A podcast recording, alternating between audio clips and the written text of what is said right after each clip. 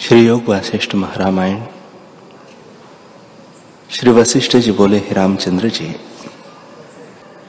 जब राजा जनक चिंतन करता था, तब दासी ने राजा के निकट आकर कहा कि, हे देव, अब उठिए और दिन का उचित विचार, अर्थात स्नान आदि कीजिए।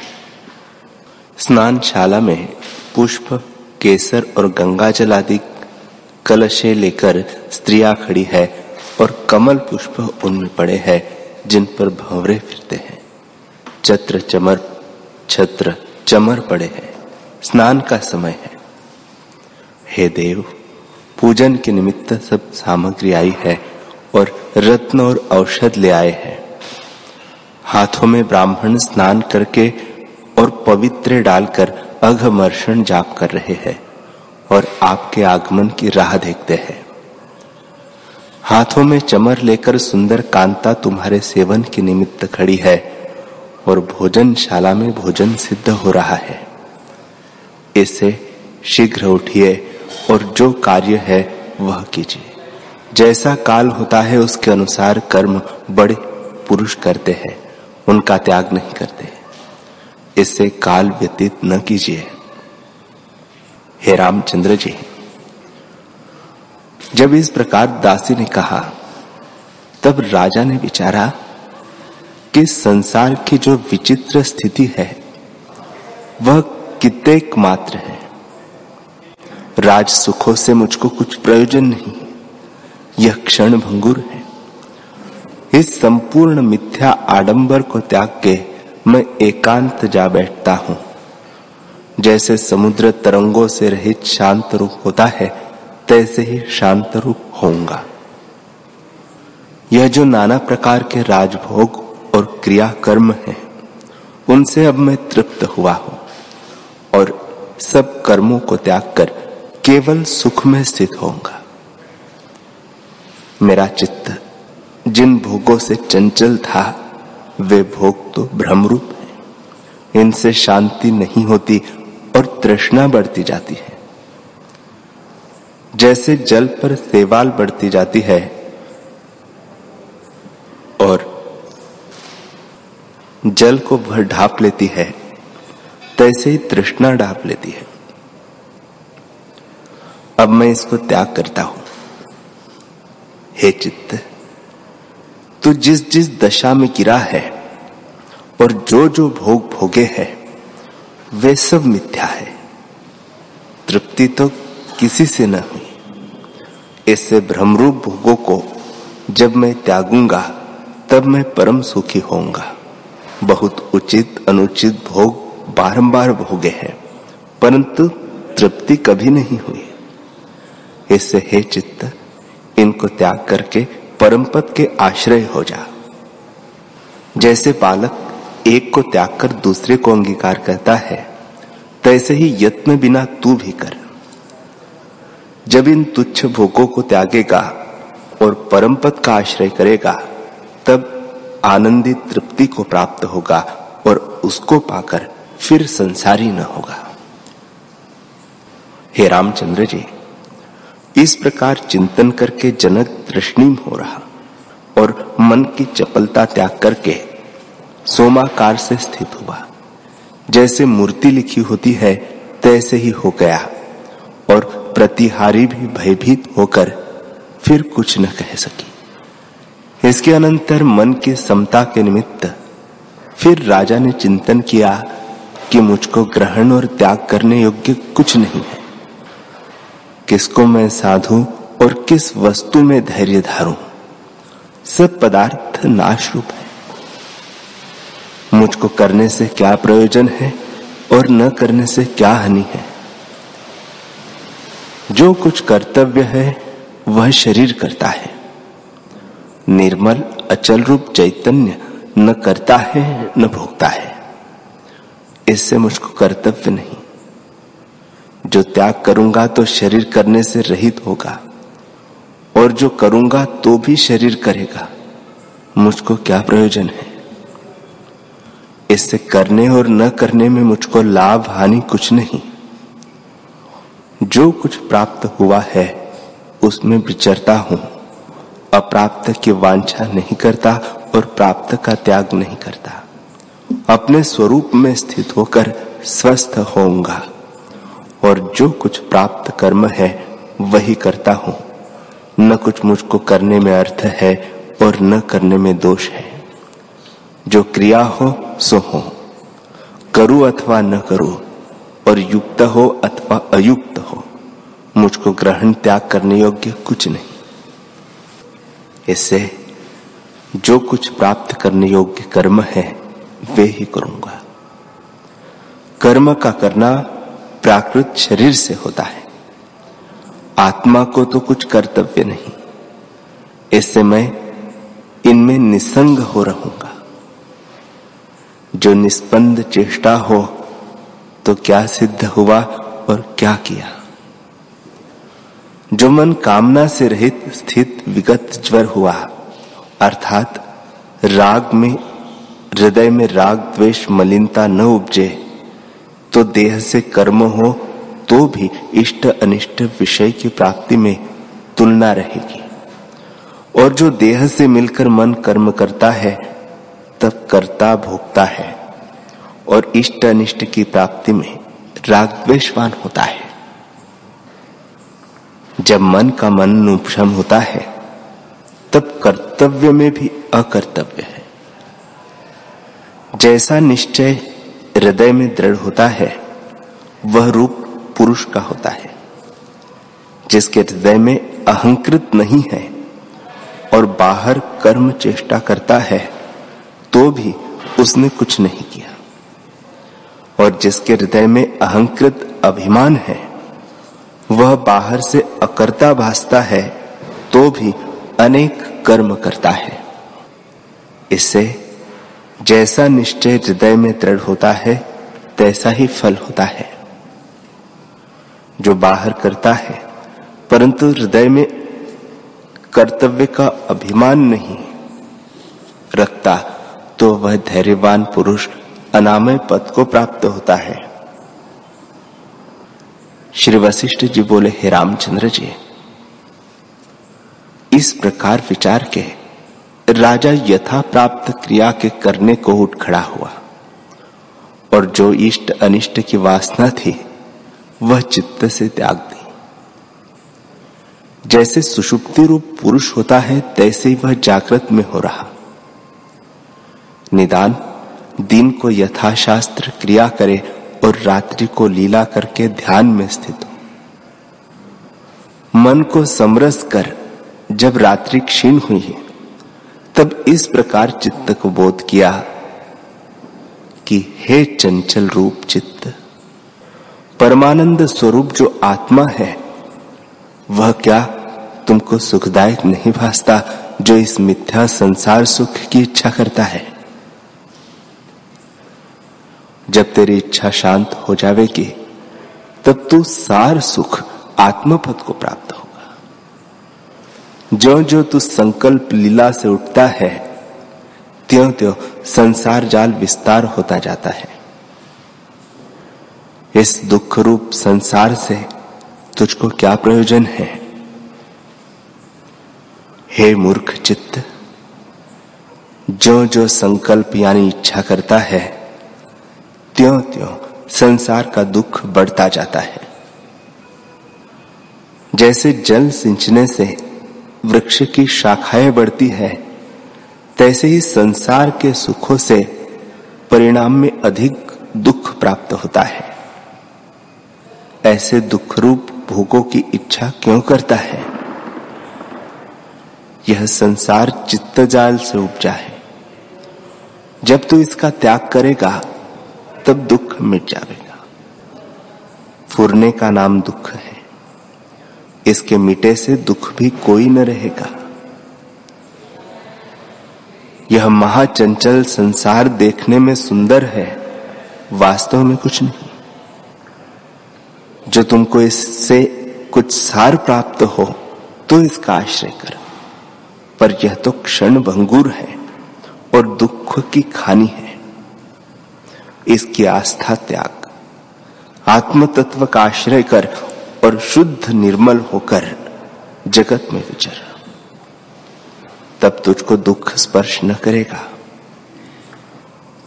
जगत स्थित हो अथवा शांत हो, इसके उदय अस्त की वासना से इसके गुण अवगुण में आसक्त मत हो जो अविद्यमान, असत्य रूप हो, उसकी आस्था क्या करनी? यह असत्य रूप है और तू सत्य रूप है। असत्य और सत्य का संबंध कैसे हो? मृतक और जीते का कभी संबंध हुआ है? जो तू कहे कि चेतन तत्व ही दृश्य रूप होता है तो दोनों सत्य रूप है। और विस्तृत रूप आत्मा ही हुआ तो हर्ष विषाद किसका करता है? इससे तू मूड मत हो।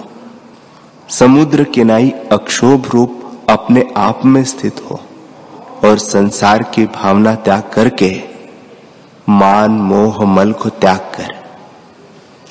इसकी इच्छा ही दुख का कारण है। इसको त्याग करके आत्म तत्व में स्थित हो। तब पूर्ण पद को प्राप्त होगा। इसलिए बल करके इसका आश्रय करके चंचलता को त्याग।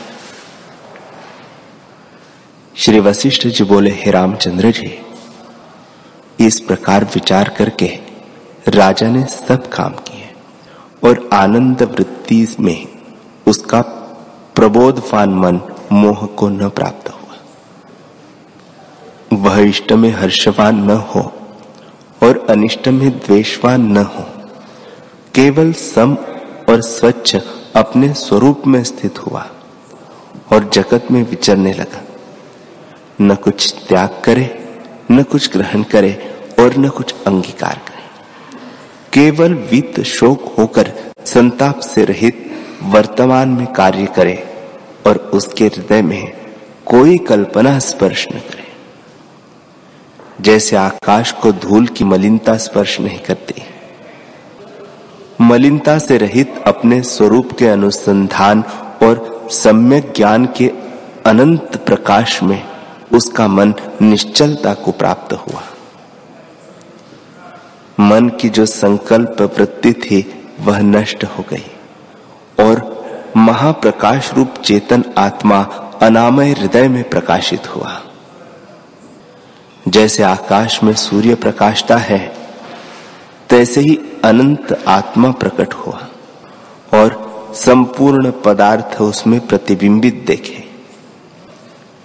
जैसे शुद्ध मणि में प्रतिबिंब भासता है, तैसे ही उसने सब पदार्थ अपने स्वरूप में आत्मभूत देखे। इंद्रियों के इष्ट अनिष्ट विषयों की प्राप्ति में हर्ष खेद मिट गया सर्वदा समान हो, प्रकट व्यवहार करके जीवन मुक्त हो विचरने लगा। हे रामचंद्र जी, जनक को ज्ञान की दृढ़ता हुई, उससे लोगों के परावर को जानकर उसने विदेह नगर का राज्य किया और जीवों की पालना में हर्ष विषाद को न प्राप्त हुआ। वह संताप से रहित होकर कोई अर्थ उदय हो अथवा अस्त हो जावे, परंतु हर्ष शोक कदाचित न करे। और कार्य करता दृष्टि आवे, परंतु हृदय से कुछ न करे। हे रामचंद्र जी, तैसे ही तुम भी सब कार्य करो, परंतु निरंतर आत्म स्वरूप में स्थित रहो तुम जीवन मुक्त वपु हो। राजा जनक के सब पदार्थ भावना अस्त हो गई थी। उसकी सुषुप्तिवत वृत्ति हुई थी। भविष्यवत की इच्छा नहीं करता था और व्यतीत की चिंतना नहीं करता था।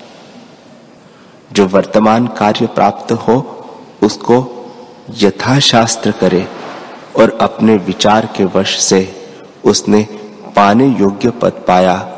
और इच्छा कुछ न की। हे रामचंद्र जी, जीव आत्मपद को तभी तक नहीं प्राप्त होता जब तक हृदय में अपना पुरुषार्थ रूपी विचार नहीं उपजता। जब अपने आप से अपना विचार रूप पुरुषार्थ जागे, तब सब दुख मिट जावे और परम समता को प्राप्त हो।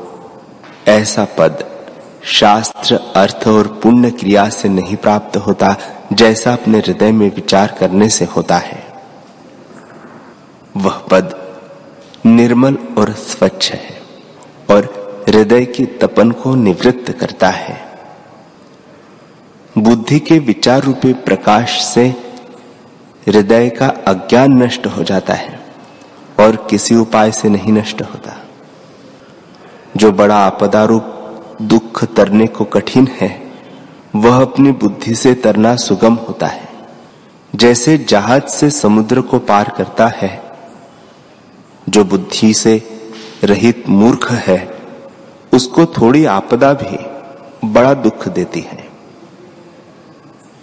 जैसे थोड़ा पवन भी तृण को बहुत भ्रमाता है, जो बुद्धिमान है उसको बड़ी आपदा भी दुख नहीं देती। जैसे बड़ा वायु भी पर्वत को चला नहीं सकता, इसी कारण प्रथम चाहिए कि संतों का संग और सच्छास्त्रों का विचार करें और बुद्धि को बढ़ावे। जब बुद्धि सत्य मार्ग की ओर बढ़ेगी, तब परम बोध प्राप्त होगा।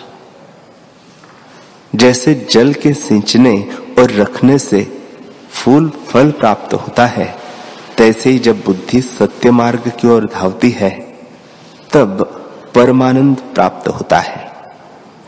जैसे शुक्ल पक्ष का चंद्रमा पूर्णमासिका को बहुत प्रकाशता है। जितने जीव संसार के निमित्त यत्न करते हैं, वही यत्न सत्य मार्ग की ओर करे। तो दुख से मुक्त हो और परम संपदा के भंडार को पावे। संसार रूपी वृक्ष का बीज बुद्धि की मूर्ता है। इससे मूर्ता से रहित होना बड़ा लाभ है। स्वर्ग, पाताल का राज आदि जो कुछ पदार्थ प्राप्त होते हैं, सो अपने प्रयत्न से मिलते हैं। संसार रूपी समुद्र के तरने को अपनी बुद्धि रूपी जहाज़ है। और तब तीर्थ आदि शुभ आचार से जहाज़ चलता है। बोध रूपी पुष्प लता के बढ़ने को दैवी संपदा जल है। उसके बढ़ने से सुंदर फल प्राप्त होता है। जो बोध से रहित चल ऐश्वर्य से बड़ा भी है। उसको तुच्छ अज्ञान नाश कर डालता है। जैसे बल से रहित सिंह को गीदड़ हरिण भी जीत लेते हैं। इससे जो कुछ प्राप्त होता दृष्टि आता है, वह अपने प्रयत्न से होता है। अपना बोध रूपी चिंतामणि हृदय में स्थित है। उससे विवेक रूपी फल मिलता है। जैसे कल्पलता से जो मांगिए वह पाते हैं तैसे ही सब फल बोध से पाते हैं। जैसे जानने वाला केवट समुद्र से पार करता है, अनजान नहीं उतार सकता, तैसे ही सम्यक बोध संसार समुद्र से पार करता है और असम्यक बोध जड़ता में डालता है।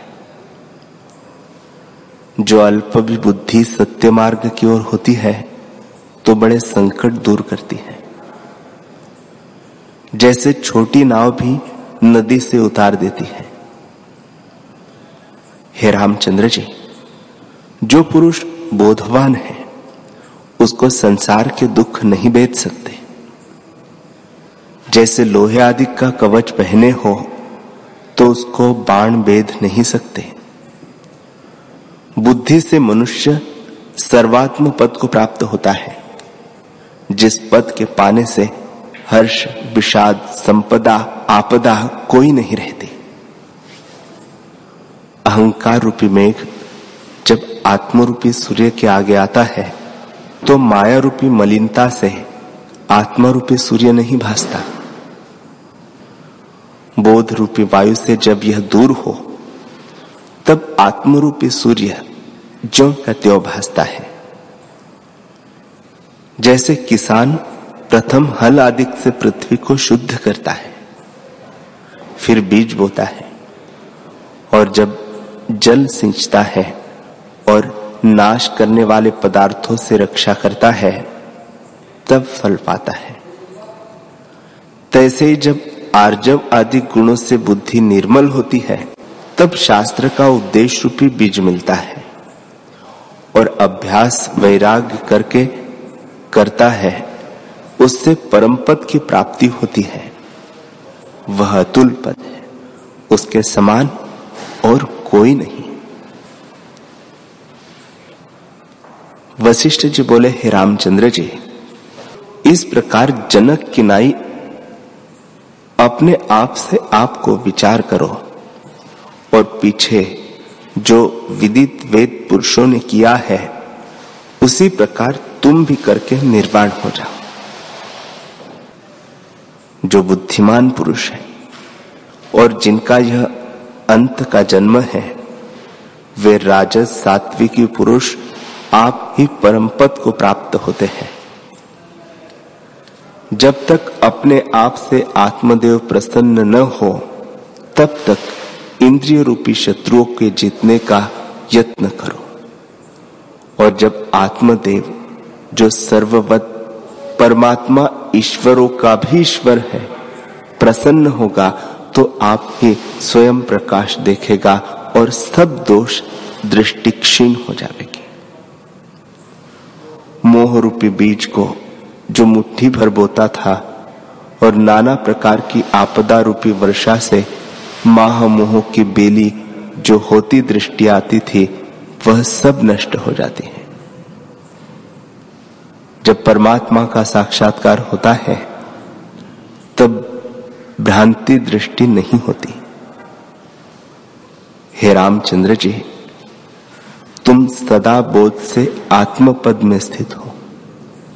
जनकवत कर्मों का आरंभ करो और ब्रह्म लक्ष्मीवान होकर जगत में विचरो, तब तुमको खेद कुछ न होगा। जब नित्य आत्म विचार होता है तब परम देव आप ही प्रसन्न होता है और उसके साक्षात्कार हुए से तुम चंचल रूपी संसारी जनों को देखकर जनक की नाई हंसोगे। हरि